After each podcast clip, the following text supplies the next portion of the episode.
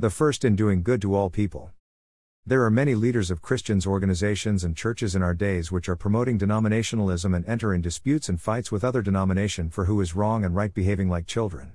I heard even an apostolic leader saying from the pulpit that the Baptists do not believe in Holy Spirit, fact which he even did not check if is true or not, but just because heard it from his superior spoke it with boldness.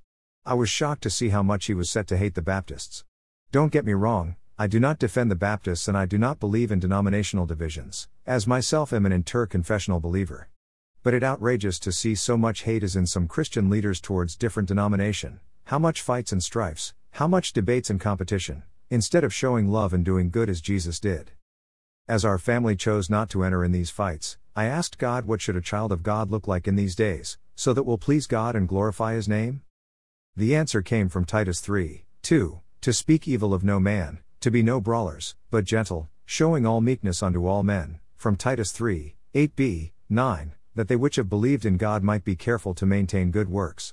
These things are good and profitable unto men. But avoid foolish questions, and genealogies, and contentions, and strivings about the law, for they are unprofitable and vain.